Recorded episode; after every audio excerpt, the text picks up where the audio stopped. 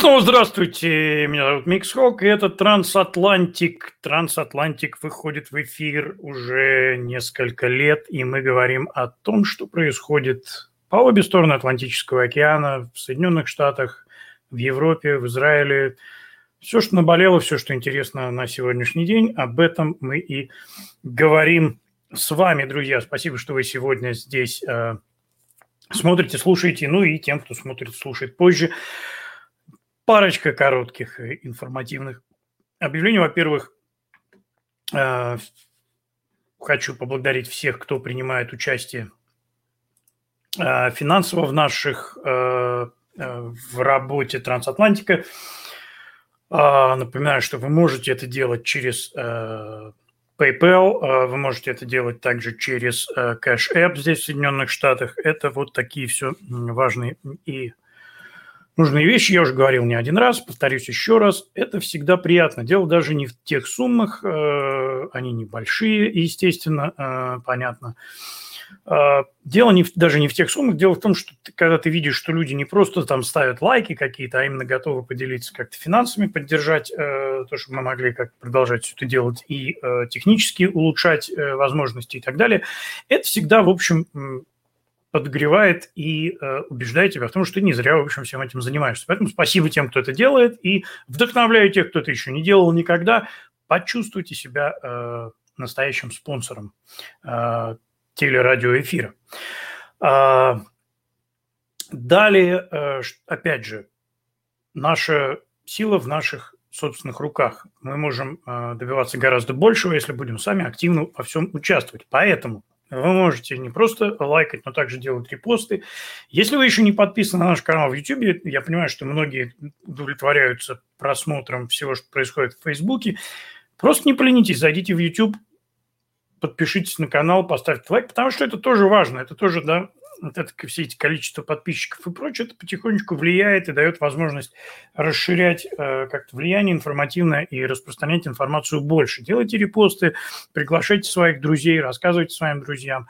Это все важно. Мы э, только сами можем, на нас никто работать не будет, нам будут только мешать. Мы только сами можем распространять информацию о том, что на самом деле происходит.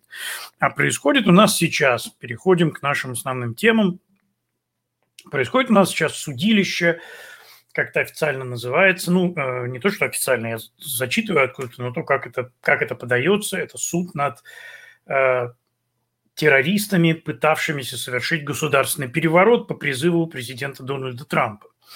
Э, если вы хотите узнать, сколько правды в этой фразе, в ней нет ни одного слова правды, кроме президент Дональд Трамп. Все остальное, это, конечно же, ложь. Во-первых, там не было никаких террористов, а если бы они и были, то их, по крайней мере, не судят.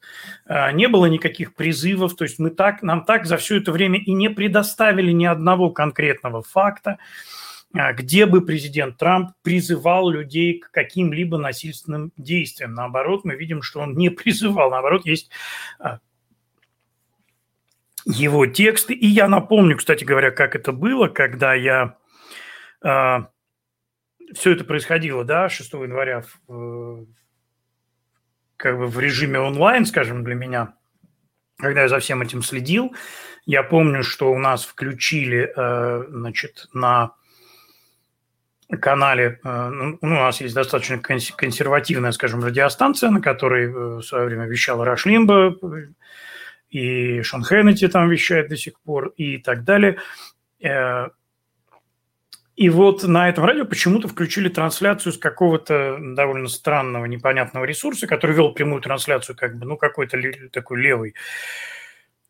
И вот они там, значит, я помню, я тогда говорил, я говорил об этом уже в эфирах, они говорили, вот э, все ждут что президент Трамп призовет людей к миру, почему же он это не делает, наверное, ему нравится все, что происходит. В этот момент, ну, имелось в виду, что он в Твиттере должен что-то сказать, в этот момент э, всем уже известно, что Твиттер просто заблокировал президента Трампа, и из, ну, и э, были опубликованы скриншоты из тех твитов, которые он пытался отправить, то есть они тоже там не, не дураки, слава богу, они просто заскринили то, что именно писал Трамп, и что он пытался, значит, отправить, что ему Facebook отправить не дал, где он именно призывает не только еще когда он сделал там в устной форме, да, он в Твиттере писал, что, ребята, это не наш метод, мы не должны действовать никакими насильственными способами и так далее. Андрей Ларионов назвал событие поджогом Рикстага. Если кто-то не помнит, то поджог, э, поджог Рикстага было тем событием, которое привело к началу нацистской диктатуры. И именно под предлогом да, того, что Рейхстаг был подожжен, Гитлер затребовал от президента назначения перевыборов, в результате чего нацисты набрали большинство ну, и фактически захватили власть. Его врагами, оппонентами тогда были коммунисты и социал-демократы, то есть это была битва пауков в банке, тем не менее. Э, несколько версий есть действительно поджога Рейхстага. Э, я все-таки думаю, что, ну, я больше доверяю этой версии, что вот этот голландец, который это сделал, который был за это осужден в результате, он действительно был психом-одиночкой, скорее всего, э, ну, он был коммунистом, но это не, от, не отменяет того, что он был ненормальным, это скорее даже, в общем, как-то где-то Скорее да. Потому что здоровый человек коммунистом, да.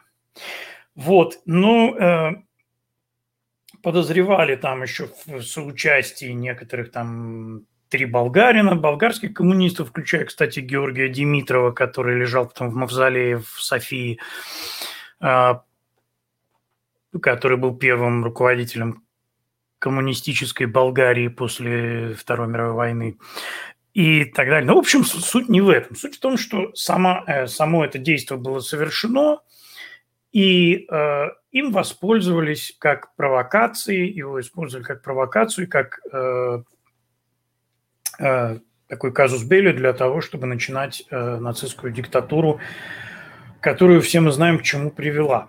Э, некоторые обозреватели, в том числе вот Андрей Ларионов, в свое время сказали о том, что э, так называемый штурм Капитолия – это поджог Рейхстага. И мы действительно можем это сегодня наблюдать. Во-первых, э, несколько моментов, которые очень важны для понимания в этом процессе.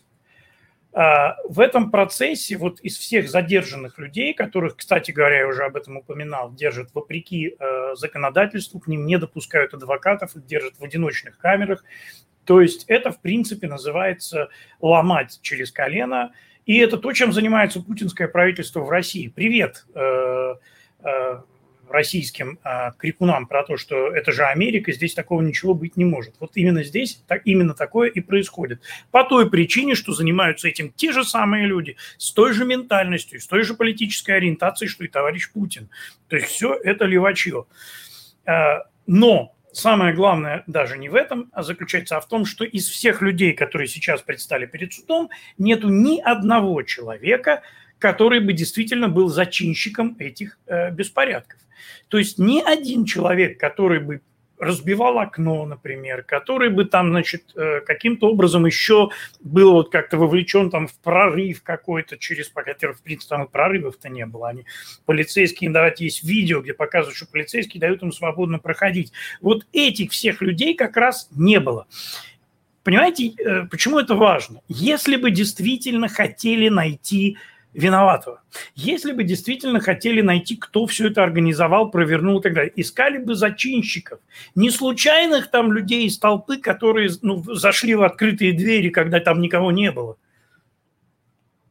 Э, многим, опять же, вот из русскоязычных людей, особенно не живущих в Америке, непонятно, что э, здание Капитолия это вам это не там э, это не Кремль это не какое-то правительственное здание в э, России. Туда люди заходят свободно. Люди заходят свободно, ходят по коридорам, встречают там сенаторов, конгрессменов, могут задать вопросы. Это так было всегда, и это нормальное. И то же самое в капитолиях штатов, потому что в каждом штате есть свой капитолий, э, правительство штата, конгресс штата там заседает. Я в свое время, еще когда мы только приехали, мы ездили по стране и бывали практически, когда, где, когда мы попадали в какую-то столицу, непременно шли в Капитолий. я видел этих людей, там бегает какой-нибудь, э, я писал об этом где-то, да, что бегать, вполне какая-то тетечка в шортиках, там, в футболке, у нее бирочка, значит, прикол, вот я так при, пригляделся, там, сенатор такая-то. Ее там кто-то останавливает из посетителей, там, начинают какие-то вопросы, она улыбается, что-то отвечает, они там обсуждают.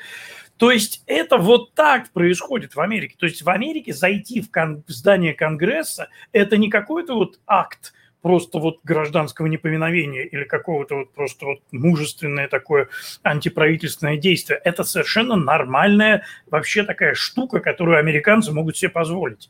Это не запрещено, это не, э, этому не препятствует. Единственное, что да, там есть обычно э, сидит, поли, сидят полицейские на входе и просят сдать оружие, если у тебя есть оружие.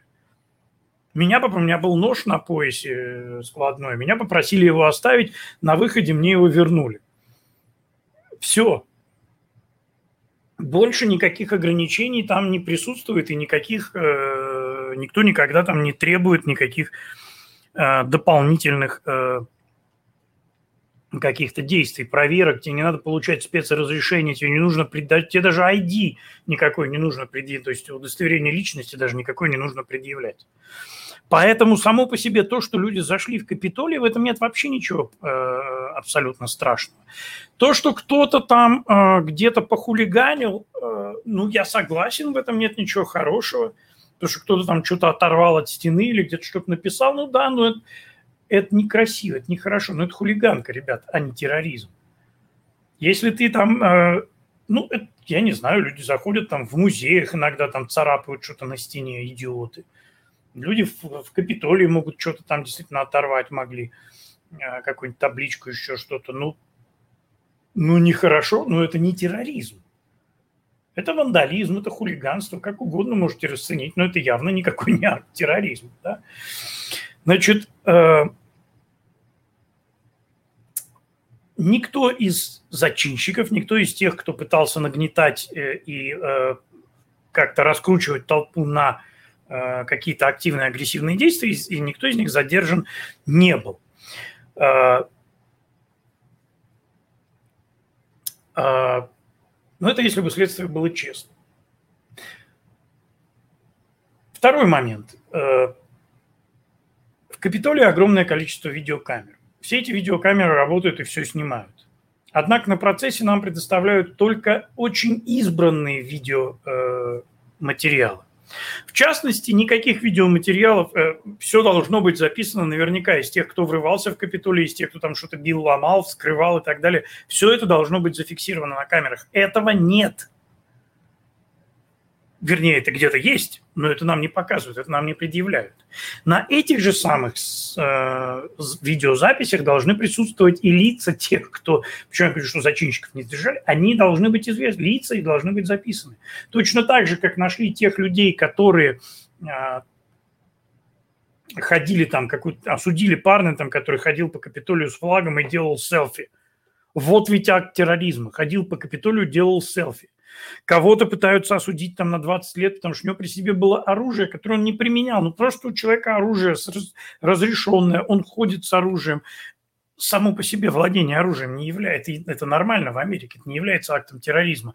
Да, он должен был сдать на входе, но на входе э, никого не было – они все куда-то подевались. Почему-то, вот это тоже ведь вопрос. А куда делась охрана Капитолия? Почему они позволили людям войти? Люди не прорывались, еще раз. Нет ни одной видеозаписи, где бы люди прорывались через кордоны. Именно в здание Капитолия. Их не существует. Покажите, если вы считаете, что я э, вожу вас в заблуждение, найдите такие записи, при, э, там, э, пришлите их в комментариях или опубликуйте в э, дискуссионном клубе Трансатлантика, который со вчерашнего дня появился в э, Фейсбуке, появилась такая группа. А, опубликуйте там, и мы посмотрим и обсудим, да. Но вот я не видел ни одного, ни одной видеосъемки публичной, где бы э, люди именно прорывались, да, внутрь. То есть э,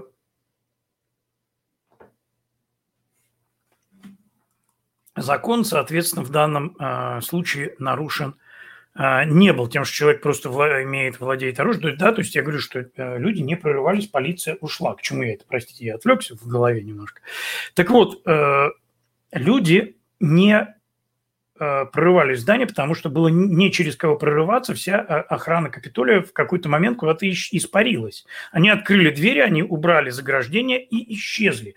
Почему они исчезли? Почему на процессе мы не видим в том числе и обвиняемых охранников Капитолия, которые обвиняются в том, что они не выполняли свои служебные обязанности, не, не противостояли ну, как их называют, террористам, да, то есть террористическая атака на Капитолий. В Капитолии есть охрана. Я так подозреваю, что охрана Капитолия получает немножко больше, чем охрана э, супермаркета. Туда попадают люди, с, с прошедшие соответствующую подготовку, я так полагаю. Я так полагаю, что ты не можешь просто взять, вот я не могу просто сейчас приехать в Вашингтон и устроиться в охрану Капитолия работать. У меня спросят, а где я служил, да, какие подготовки специальные я прошел – Вряд ли меня вот просто такого э, мальчика с улицы возьмут туда работать. То есть там специально обученные, тренированные люди, которые по каким-то причинам решили не выполнять свои прямые обязанности и не охранять Капитолий. Почему не судят их? Почему к ним не, не возникает никаких вопросов? Где человек, который стрелял в Эшли Бэббит? Почему его имя от нас скрывается? Почему покончили с собой несколько э, человек из охраны Капитолия? Что их побудило к этому? Их э, действительно были у них э, их как-то очень сильно оскорбили нападавшие, так что э, эти оскорбления были несовместимы с жизнью, или им помогли, так же как э, помогли Джеффри э, э, Эпштейну, так же как помогли э, Макафи потому что они что-то знали и могли что-то рассказать. Потому что это были люди, которые не готовы были давать показания э, со слезами на глазах, как мы это наблюдали вот на этих судебных слушаниях. Это отвратительное зрелище, когда офицеры полиции там рыдают и рассказывают о том, как их ужасно, э, как их чувства были ужасно повреждены. Иди воспитателем в детский сад, если ты такой чувствительный, а не работай в полиции, в охране, там, в вооруженных силах и так далее рыдающий на публику офицер, что может быть отвратительнее вообще в принципе? Какой-то... То есть ты не художник, ты не артист, да, который там эмоциональный, вот он там эмоции. Это, это все понятно. И я не из тех, кто говорит, что мужчины не, не плачут, мужчины никогда не должны плакать. Но если ты офицер на судебных слушаниях, то будь любезен, за честь мундира отвечай. Иначе нахрен ты такой офицер-то нужен вообще?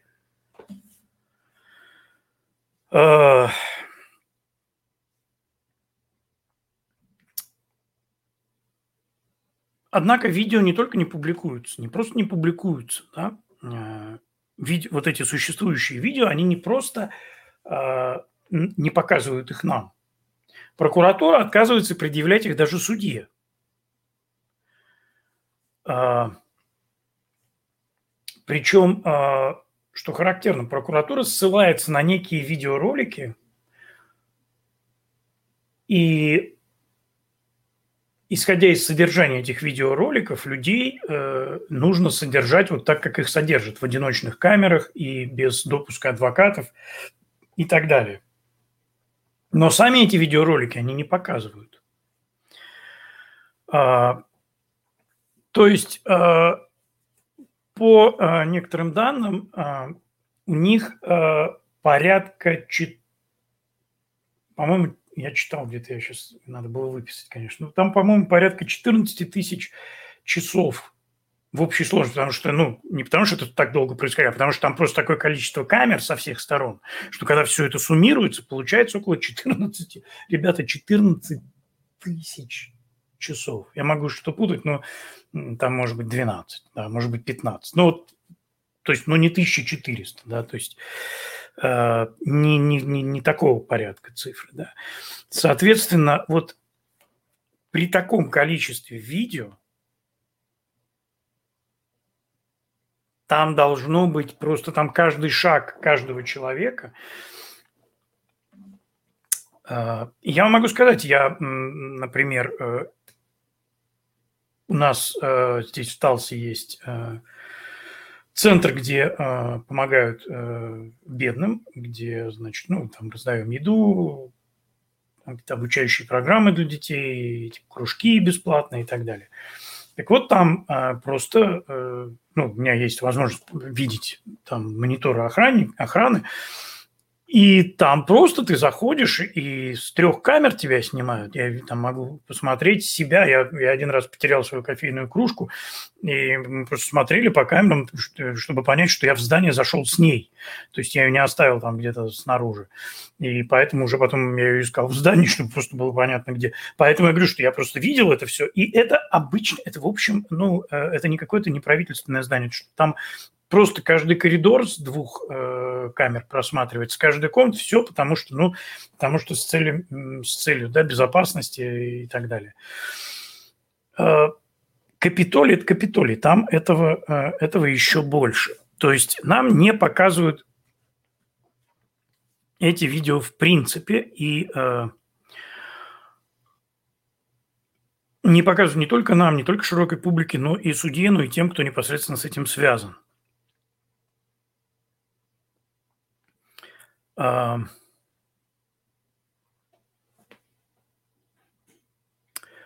Далее, что еще, какие там еще... Да, вот парень, который делал селфи э, в Капитолии, получил 8 месяцев. А, Пол Ходжкинс его зовут. Он получил 8 месяцев за то, что он просто зашел в Капитолий через открытую дверь, ни на кого не нападал, не совершал никаких э, противоправных действий он, значит, э, зашел, сделал там несколько селфи с флагом и э, был обвинен в том, что покушался на демократию. Э, я при этом просто напомню, что у нас на протяжении года в, во многих штатах проходили постоянные погромы, сжигались полицейские участки, нападали, нападения совершались на здание суда, делали это ребята из организации БЛМ и Антифа, и э, ни одно из этих действий не квалифицировалось как нападение на демократию, непосредственно насильственные действия, атака на полицию, убийство мирных граждан, поджоги, вандализм, все это э, не является нападением на демократию. Зайти в здание Капитолия и сделать пару селфи – это э, атака на демократию, э, за которую человек должен сидеть 8 месяцев в тюрьме. Э, прекрасно. Вот примерно вот таким вот, э, таким вот примерно образом это происходит. Э, люди, которые не могли себе позволить адвоката по американским э, законам, люди, которые не могут позволить себе адвоката, получают адвоката за государственный счет. Адвокат, который был предоставлен некоторым из вот обвиняемых по, значит, в атаке на Капитолий, вместо того, чтобы э, излагать им обстоятельства, разбирать с ними обстоятельства их дела, вместо того, чтобы э, рассказывать им, ну, просто помогать им выйти из ситуации, получить оправдательные приговоры, носил им литературу о том, значит, как плохо быть белым расистом, как вообще плохо быть белым, и как вообще нужно любить демократическую партию, и вот это все. Понимаете, э, к чему я все это говорю? Там очень много еще информации, и э, я не... Э, у меня, ну, все, это, все это находится, да, все это, обо всем об этом можно еще почитать. Я к чему говорю все это? Когда мы говорим, что мы сейчас наблюдаем в Соединенных Штатах откровенно заказной политический процесс, это вот я просто объясняю, почему мы так говорим. Почему это действительно заказной и действительно политический процесс? Потому что именно так это и, э, э, именно так это и называется. Мы видим, что люди не нарушали закона или нарушали какие-то минимальные законы мы видим, что э, в процесс абсолютно предвзятый, в процесс не дает, не предоставляет нам никакой возможности реально ознакомиться с, э, со всеми данными. Мы не видим э, в привлечении никаких зачинщиков, то есть действительно кто-то разбивал стекло. И, кстати говоря, есть показания, человека, который лично задержал и передал полиции э, человека, разбившего стекло, и на его же глазах полиция этого человека отпустила, ничего не напоминает, господа участники марша несогласных и других протестных акций в России. Не помните, да, как провокаторы э, выходили из-за спин ментов, тут же как бы разворачивались, кидали в ментов что-нибудь, и опять же прятались за их спинами, менты начинали избивать демонстрантов со словами «нас атаковали». Ничего не напоминает. Методы одни и те же, способы одни и те же. Они обучают друг друга. Это конгломерат. Левый э, э, интернационал Коминтерн, который обучает друг друга, тренирует друг друга и помогает друг другу захватывать власть, чтобы в конечном итоге задушить свободу во всем мире. Это просто, ну, это вот оно есть. Это оно и есть. Они действуют одними и теми же методами. Карусели, которые мы наблюдали здесь на выборах, да, по абсолютно путинскому сценарию, это ведь то же самое. Это ведь тоже они откуда-то этому учились. Они откуда-то все это... Либо они сами додумались, там, в принципе, не так сложно, либо им просто подсказали, как это делать товарищи, которые уже это практикуют много лет. И раз уж я об этом вдруг сказал, то мы как раз и можем плавно перейти сейчас к, э, к вопросу, связанному с э, выборами в России, грядущими выборами в России и к тому, что вокруг этого всего происходит. А, почему я, в принципе, э, ну, трансатлантик, мы говорим о том, что происходит по обе стороны океана, и я стараюсь не углубляться в какие-то детали, да, потому что я давно уже не в России, и хотя меня, конечно, много связей, контактов, и я слышу, что люди говорят, но тем не менее я, в общем, не нахожусь на месте, поэтому я стараюсь как-то там не углубляться особо в детали происходящего.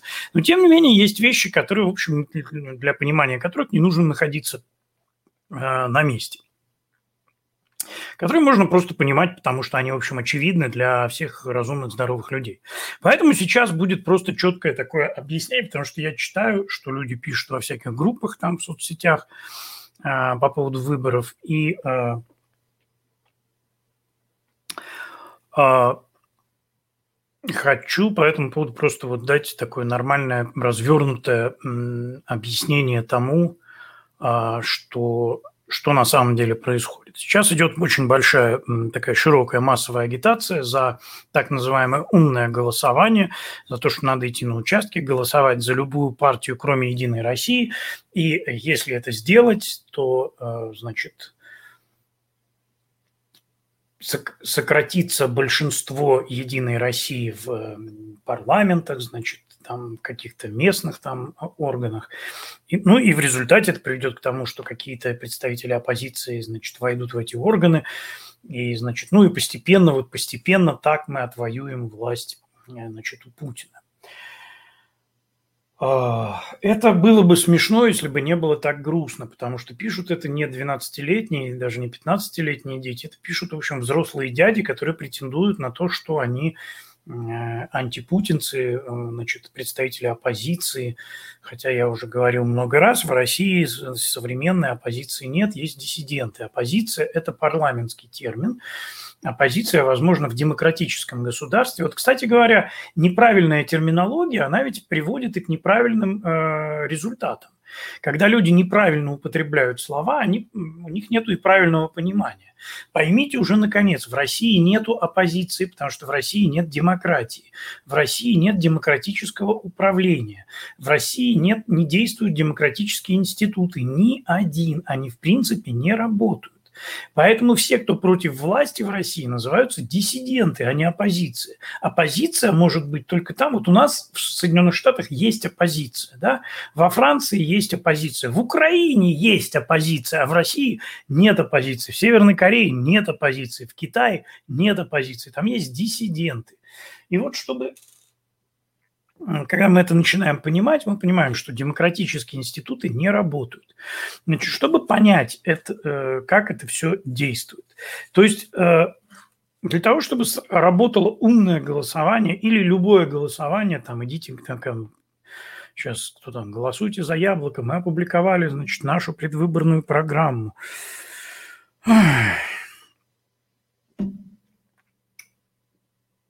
Если нас придет очень много, я вот просто читаю эти аргументы, они звучат так. Если нас придет очень много, и если мы э, хорошо, значит, нас будет очень много наблюдателей за выборами, и мы будем вот на участках вот наблюдать и увидим все нарушения, и не дадим им совершить это нарушение, то в конечном итоге мы сможем победить. Вот в Москве один мне э, персонаж смешной очень написал, что вот в Москве почти, вот чуть-чуть не додавили, а там почти, и уже бы вот и все бы и победили бы. А, значит, что в этом нелепого в этих э, заявлениях? В этих заявлениях нелепо вот что. То есть не, люди, то есть смотрите, я просто вам нарисую картинку, как это должно работать. Это должно работать так. То есть не, где-то наверху есть какой-то орган, не подотчетный и не подвластный ни Путину, ни, ни КГБ, никому вообще в этой стране, который занимается подсчетом голосов. Они абсолютно честные, они неподкупные, они подсчитают все как надо. И самое главное, чтобы к ним попали бюллетени все правильные, которые, значит, вот, вот Поэтому мы будем следить, чтобы нарушений не было. И когда они получат эти наши бюллетени, эти э, загадочные э, мифические люди, и они их подсчитают, и они тогда, ну, ну, вот они подсчитают и увидят, что Единая Россия проиграла, Путин проиграл. И они тогда объявят результаты и скажут, Путин проиграл. И грустный Путин с чемоданчиком пойдет из Кремля, пожав плечами, скажет, ну, что же делать? Ну, проиграл. То есть это вот примерно вот такой сценарий должен быть, вот такая должна быть э, ситуация. А, кто-то верит вообще в то, что в России существует какой-то орган, который вот так вот может посчитать голоса абсолютно честным, непредвзято и так далее. Такого органа в России не существует. Его в принципе нет. Вопрос совершенно не в том, сколько вы поставите наблюдателей на участках. Вы можете поставить наблюдателей, но они увидят нарушение. Ну, я, когда последние выборы, на которых я э, в России работал, были выборы Медведева. Так называемые выборы – так называемого президента Медведева. Я сидел как раз на телефоне и принимал э, всю информацию о нарушениях с участков. Звонили э, наблюдатели и рассказывали, вот у нас то, вот у нас это. И рассказывали совершенно замечательные истории, когда э, просто говорят, ну вот э, наблюдатель мне говорит, рассказывает, на участке просто председатель избиркома берет пачку бюллетеней фальшивых и засовывает у нас на глазах, засовывает в урну. Мы говорим, что же вы делаете? Это же вы чего вообще? Она смотрит, э, улыбается и говорит, а вы подайте на нас в суд. Понимаете? То есть, то есть они должны, ну, окей, но вы будете наблюдать. И что вы, вы, вы что отнаблюдаете? Как они нарушают? Ну да, мы и так понимаем, что они нарушают. Вы подсчитаете, ну, да, допустим, вам даже дадут подсчитать, вы подсчитаете вы даже где-то опубликуете, что на самом деле на этом участке там Единая Россия получила не 58%, а всего 26%. Они на самом деле проиграли. Все это замечательно. Ну, вы все это опубликуете ну, где-то там в, э, в Фейсбуке или ВКонтакте. Ну, за вами придут и вас закроют. А может, не закроют, может, просто плюнут или, или какой-нибудь факт-чекер выйдет и скажет, всю ерунда. Но суть в том, что это все равно будут только слова, сотрясающие воздух. На деле это ничего, это ничего не дает. Никто не будет считать, поймите, никто не считает никаких голосов. Когда я об этом говорю, мне говорят, а как же вот прошли депутаты от, например, Яблока где-то, вот, вот в Петербурге в законодательном собрании, например, э, победил, выиграл Борис Вишневский. А, я очень хорошо к Борису Лазаревичу отношусь, мы не на все вещи смотрим одинаково, но я его знаю, он человек порядочный, честный и действительно искренний, и дай ему Бог здоровья. Но дело в том, что э, на самом деле такие люди, как Вишневский, нужны э, этой власти. Я объясню почему. Потому что Вишневский занимается тем, чем никакой единорос никогда в жизни заниматься не будет. Он решает проблемы людей. Он бегает, он выбивает, он добивается, он там интересуется, там застройки, нарушения, какие-то трубы текут, еще что-то. Вот они занимаются, вот такие люди, как Вишневский, занимаются этими вопросами. Они власти нужны. Это знаменитая тактика малых дел, давайте менять хоть что-то.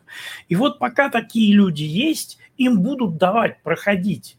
Даже если за них не проголосуют, им на, на них все равно на, напишут какое-то количество голосов, чтобы они прошли. Потому что эти, это такие рабочие лошадки, на которых власть едет. Потому что простой человек, он воспринимает, он воспринимает ЗАГС, питерский, да, законодательное собрание Петербурга, он воспринимает Думу, и вот это все, он воспринимает это все как под общей шапкой власть. Вот я властям пожаловался, что у меня трубы текли, мне пришли их и сделали. Власть хорошая. Вот как люди это воспринимают. Точно так же власть чего-то не сделала, к вам приходят, эти люди говорят, вот власти не позаботились, власти не сделали. И если ты в этот момент был частью этой самой, сколько обвиняли, я помню, того же там э, Немцова там и так далее, вот вы же были во власти. То есть то, что они были в меньшинстве и ничего практически не решали, э, это никого не волнует. Да? Ну, вы же были во власти, что же вы не сделали? То есть люди, вот это, это особенности человеческого менталитета. Поэтому, да, власти действительно дают каким-то работающим на благо людей людям проходить и занимать какие-то места, в основном, естественно, не в э, Госдуме, где решаются другие вопросы, а в основном вот в местных, там в Мосгордума, там Законодательное собрание Петербурга, какие-то местные советы, муниципальных депутатов очень много оппозиционных, потому что ну, на муниципальном уровне они решают бытовые вопросы. Это то, что очень-очень нужно российской власти, чтобы кто-то хотя бы что-то делал, потому что все эти мордовороты, которые туда пришли пилить бюджет, в эту единую Россию, они не будут бегать там с этими бабушками, там, у которых э, прорвало что-то, они не будут бегать там, где двери сломаны, и уже там десятилетия никто их не, не, озабочит, не может озаботиться чинить. Они не пойдут там стучать по голове этой э, обслуживающие компании, как там они сейчас называются, да, им не до этого, они, они, они там для другого, у них другие были цели. И эти ребята все это прекрасно понимают. Поэтому, да, они дают проходить каким-то людям, которые действительно будут... Но они ведь ни на что не влияют в конечном итоге. Да, у нас есть некоторое количество приличных людей в Петербургском законодательном собрании, и что?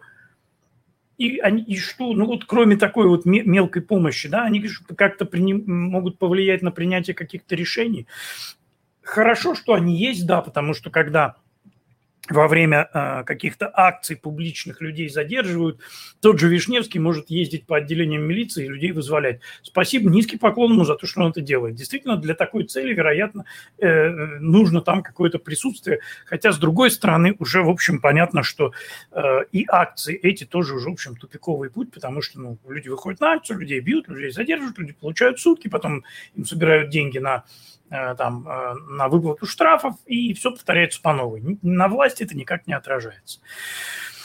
То есть, о чем речь? Я просто к чему вот это сейчас говорю? Потому что сейчас в преддверии там какие-то выборы опять в России грядут, и вот эта вот идея, что давайте все придем, давайте все проголосуем за кого-нибудь, кроме э, там идея умного голосования, что надо выбрать того кандидата, который наиболее проходной, его поддержать, чтобы он прошел, и таким образом мы показали фигу Единой России.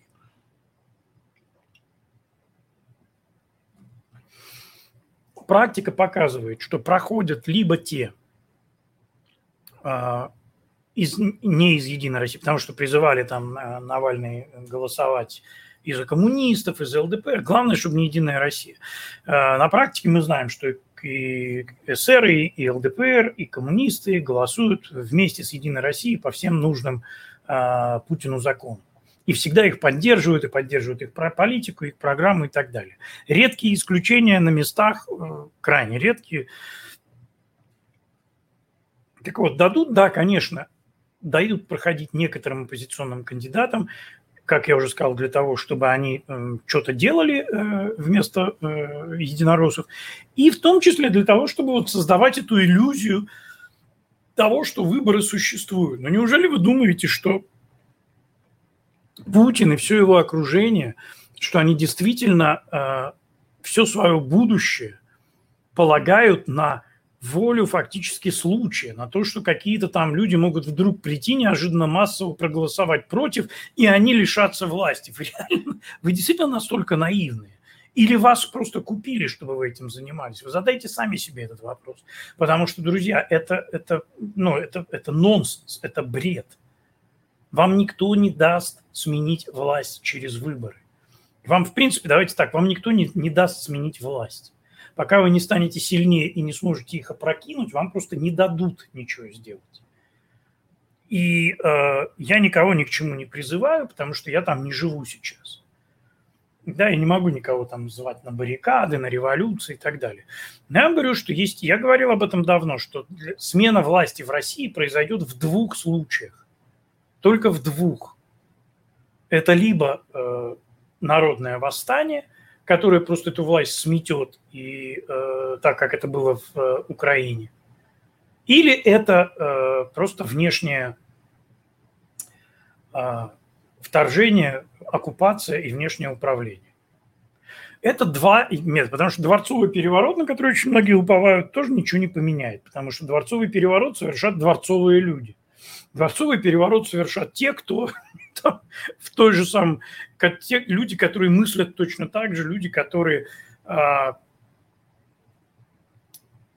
что-то могут делать по-другому, у них могут быть какие-то косметические, э, э, как бы сказать, нюансы, да, но по сути это будет точно такой же несвободный и диктаторский э, в результате режим. Более того, я, опять же, говорил уже не раз и думаю, что нужно, наверное. Я, честно говоря, я просто не верю, что на что у российского государства в, нынешней его, э, в нынешних границах есть какое-то будущее. Это слишком большая территория, населенная слишком разными людьми, разными по культуре, разными по э, стремлениям. Я сейчас говорю, э, ну, просто понятно, что речь идет о том, что, во-первых, э, в России живет слишком много не э, русских людей у которых э, другая вера, другие, другой путь, другое, другая культура, другое понимание. Я не говорю сейчас, кто хуже или кто лучше. Они просто другие. То есть ни э, республики Северного Кавказа никогда не будут э, органичной частью э, российского государства, ни э, какие-то республики, там как Татарстан, Башкирия и так далее. Как бы это все не, не косметически, не э, подкрашивалось, как бы все это, как бы там, какие бы слова ни говорили там а, марионеточные руководители про там дружбу навек и братство навек и все прочее. Но э, э, государство может быть только национальным. Государство интернационального быть не может. Это не государство. Это может быть союз государств. Вот содружество государств теоретически э, по типу Евросоюза, который мне, собственно, не симпатичен, я об этом говорил много раз, а, по другим причинам, но не в этом дело. Но вот в принципе такой вот, такая вот конфедерация государств с общими границами, с какими-то вот снятием многих ограничений там на, на переезды, на товарообмен и так далее. Вот это все в принципе может существовать. Но само по себе государство может быть только национальным, потому что э, для того, чтобы, ну, э, ну, люди должны ощущать себя единым общим целым. То есть общий дом – это не коммунальная квартира. Общий дом – это семья. Чтобы ощущать себя семьей, мы должны более… Ну, понятно, что есть плюрализм, что есть разные мнения и разные взгляды и так далее, но тем не менее должен быть какой-то общий культурный код, должно быть какое-то общее понимание того, что должно происходить э, вокруг нас, э, должна ли у, у нас быть все-таки одна жена или пять жен э, и так далее. Вот эти все вещи, они должны, вот, должен быть какой-то общий знаменатель, по крайней мере, у большинства. Это не значит, что все, все меньшинства в этой ситуации нужно задавить, но это означает, что есть, по крайней мере, общий вектор развития, который существует, в котором люди двигаются культурный вектор развития, именно не политический. И вот э, любая попытка загнать людей разных э, наций не в смысле этносов, а именно в смысле разной культуры, разного мировоззрения, загнать их всех в одну э, такую, в один такой общий дом, в общее государство, сделать такую коммуналку, э, она всегда будет заканчиваться плохо. Потому что когда ребята с Кавказа режут баранов на улице и стреляют из автоматов, они ведь не делают ничего плохого со своей точки зрения. Они, ну, это их страна, слушайте, да? Они делают это в Москве. А что, Москва – это не их столица, что ли? Это их страна. Они делают так, как они понимают, так, как, ну, это ж клево, что. Ну, у нас свадьба, мы тут полим. Это же круто, это же как бы, ну, здорово. Они так видят, они так понимают. А вы так не видите, вы так не понимаете. И у вас конфликт в котором, в общем, никто не виноват, кроме тех, кто вас заставил жить в одном государстве, в одних границах и считать один город своей столицей. Вот как бы в чем все происходит, из-за чего происходят все эти конфликты. Поэтому, э, опять же, я упоминал, да, меня на днях там спрашивали тоже, когда мы говорили про... Я говорил не один раз, когда говорим о том, что, скорее всего, Россия распадется на несколько разных государств, и люди, а, это же ужасно, вот это разруха, там все прочее. это совершенно не значит ничего подобного. А, потому что, когда мы говорим, что ну, вот, вместо ну, Россия исчезнет, на ее месте образуется там, ну, может быть, маленькая Россия и еще там ряд, там, какая-нибудь Якутия, например, а, Ингрия, там, Новгородская республика, Дальневосточная республика, все что угодно, да, образ... появится на э, месте этого. Ведь поймите, что никуда не денутся люди и никуда не денется инфраструктура, э, если там можно назвать то, что есть инфраструктура, никуда не денутся э, здания, никуда не денется транспорт, все это никуда не денется.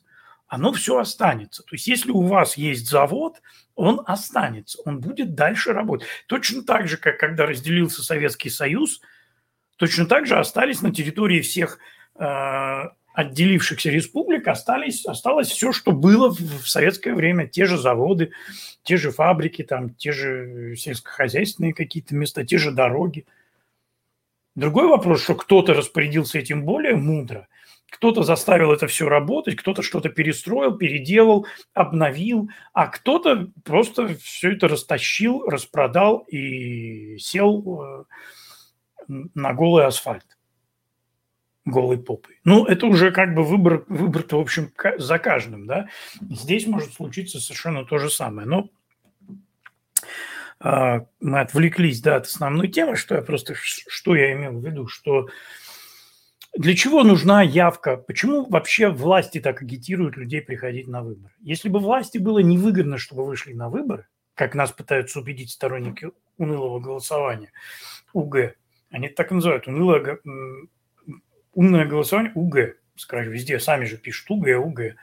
Я думал, сначала прикалываются, потом нет, смотрю, всерьез так они к этому относятся. Но это действительно УГ, понимаете, по интернетному мему. Это их умное голосование. Так вот это унылое голосование, почему нас его сторонники пытаются все время убедить, что власти не хотят, чтобы вы приходили на власти. Это Путину выгодно, нам все время кричат истерично, что Путину выгодно, чтобы вы сидели дома, а надо, чтобы вы пришли. Если бы это было выгодно Путину, власть бы не агитировала всех идти на выборы. Мы бы не видели этих предвыборных роликов постоянно, где все эти звезды там говорят, иди на выборы, там голосуй, это важно и так далее. Власть бы отделалась какой-то парой формальных плакатов и все. Ну, типа, а что, говорит, все же так все знают. Нет, власти как раз очень нужно, чтобы вы приходили на эти выборы. Почему власти это нужно, это понятно. Всем, кто, в общем, немножечко думает. Потому что важно, чтобы было какое-то участие. Легитимность выборов, когда, и заметьте, когда я говорю легитимность выборов, я не говорю сейчас о том, что э, она, они легитимны в, в принципе в России. Да? Я говорю о легитимности выборов в глазах мирового сообщества, потому что ну, в России российская власть так и так их признает легитимными, чтобы там ни было. А даже если вообще ни один человек не придет, они все равно скажут, что выборы были легитимными. Какая им разница, кто, кто считал. Но для людей в мире, для тех, кто наблюдает за ситуацией и не понимает ситуацию в России так, как вы ее понимаете, будучи русскоговорящими, прожив там э, сколько-то лет или живя там до сих пор, вот вы понимаете ситуацию так, как никакой американец, никакой француз, никакой немец ее не понимает. И для них все эти э, внешние как бы оболочки, они важнее, чем внутреннее наполнение, потому что внутреннего наполнения они не знают. Они не понимают э, наших намеков, они не понимают вот это чтение между строк. Даже не потому, что они вообще не понимают, что это такое, а просто они, ну, они между, между наших строк читать не могут. У них не хватает для этого э, культурного базиса э, понимания ситуации внутри России. Поэтому они смотрят на внешнюю картину. Если они видят большую активность на выборах, они понимают, ну, выборы прошли. Ну, были фальсификации, не были фальсификации. Понимаете, тут кто как... Он, мы, мы рассказываем, что в Америке были фальсификации, жесткие фальсификации выборов. Это, кстати, уже вот а, аудит в Аризоне доказал, что там действительно а, было много поддельных бюллетеней. Действительно, а, победа Байдена в Аризоне э, была не настоящая, она была поддельная. Это уже просто э, криминальный аудит, который прошел там, да. То есть, э, тем не менее, нам говорят, да, ну, в Америке такого быть не может, да что вы нам рассказываете, да не может там быть никаких фальсификаций. То же самое, точно так же, вы не знаете ситуацию, и вы думаете вот так, как вам хотелось бы думать. Точно так же очень многие не знают ситуацию в России и думают так, как им хотелось бы думать. Ну, люди пришли же, вон же много людей пришло. Только в той ситуации, когда действительно на избирательных участках э, дует ветер и слышно, как летают мухи, только в такой ситуации, показанной всему миру, мы можем сказать, что смотрите, ну какие это выборы. Люди туда просто не ходят, потому что они понимают, что это чушь. Потому что когда я говорю с, здесь с американскими коллегами по этому поводу, мне говорят, а так а выборы что, не настоящие? Я говорю, нет, так они не настоящие, там вообще, считай, выборов нет. А чего же люди туда ходят? Говорю, ну люди вот, я не знаю, ходят. Говорит, не, ну раз люди ходят, значит, они понимают, что они могут что-то добиться, они же не будут просто так время тратить. Русских они не знают, понимаешь. Время просто так потратить – это наше все, да. Вот, то есть эм, на самом деле власти очень нужно, чтобы вы приходили и создавали эту массовку, чтобы вы создавали эту движуху вокруг избирательных участков, которые можно потом показать, предъявить и рассказать, что... И, и не просто показать по телевизору, ведь там и западные корреспонденты работают, которые смотрят это все, но между строк не читают. И видят именно то, что видят, видят движуху, видят, что люди приходят. А раз люди приходят, значит, выборы а, действительно имеют смысл. Потому что если они не будут иметь смысл, люди перестанут на них приходить. Это логика западного человека. Вам она может не нравиться, вы можете с ней не соглашаться, но это так, как думают на Западе.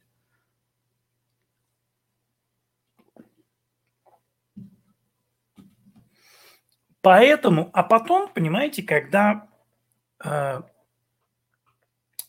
русские, российские, скажем, диссиденты возмущаются, почему Запад снимает санкции, почему Запад недостаточно давит на Путина. А, ну, потому что зачем? Они видят, что вы, собственно, вы ходите на выборы, вы в, этом, в этих процессах участвуете, вас все устраивает, вас, ну, вроде как все нормально. Чего они должны дергаться? Чего они должны вам что-то нам говорить? Чего они должны там за вас, за вас что-то решать? Это не их жизнь, это ваша жизнь. Это вы должны бороться за свое счастье. Это вы должны стоять за то, чтобы у вас, в общем, э, все менялось к лучшему. Поэтому я уверен абсолютно, что э, бойкот выборов – это единственное э, разумное решение для России на сегодняшний день. Чем более массовый будет этот бойкот, потому что одними бюджетниками они массовку не создадут. Бюджетников не так много. А, и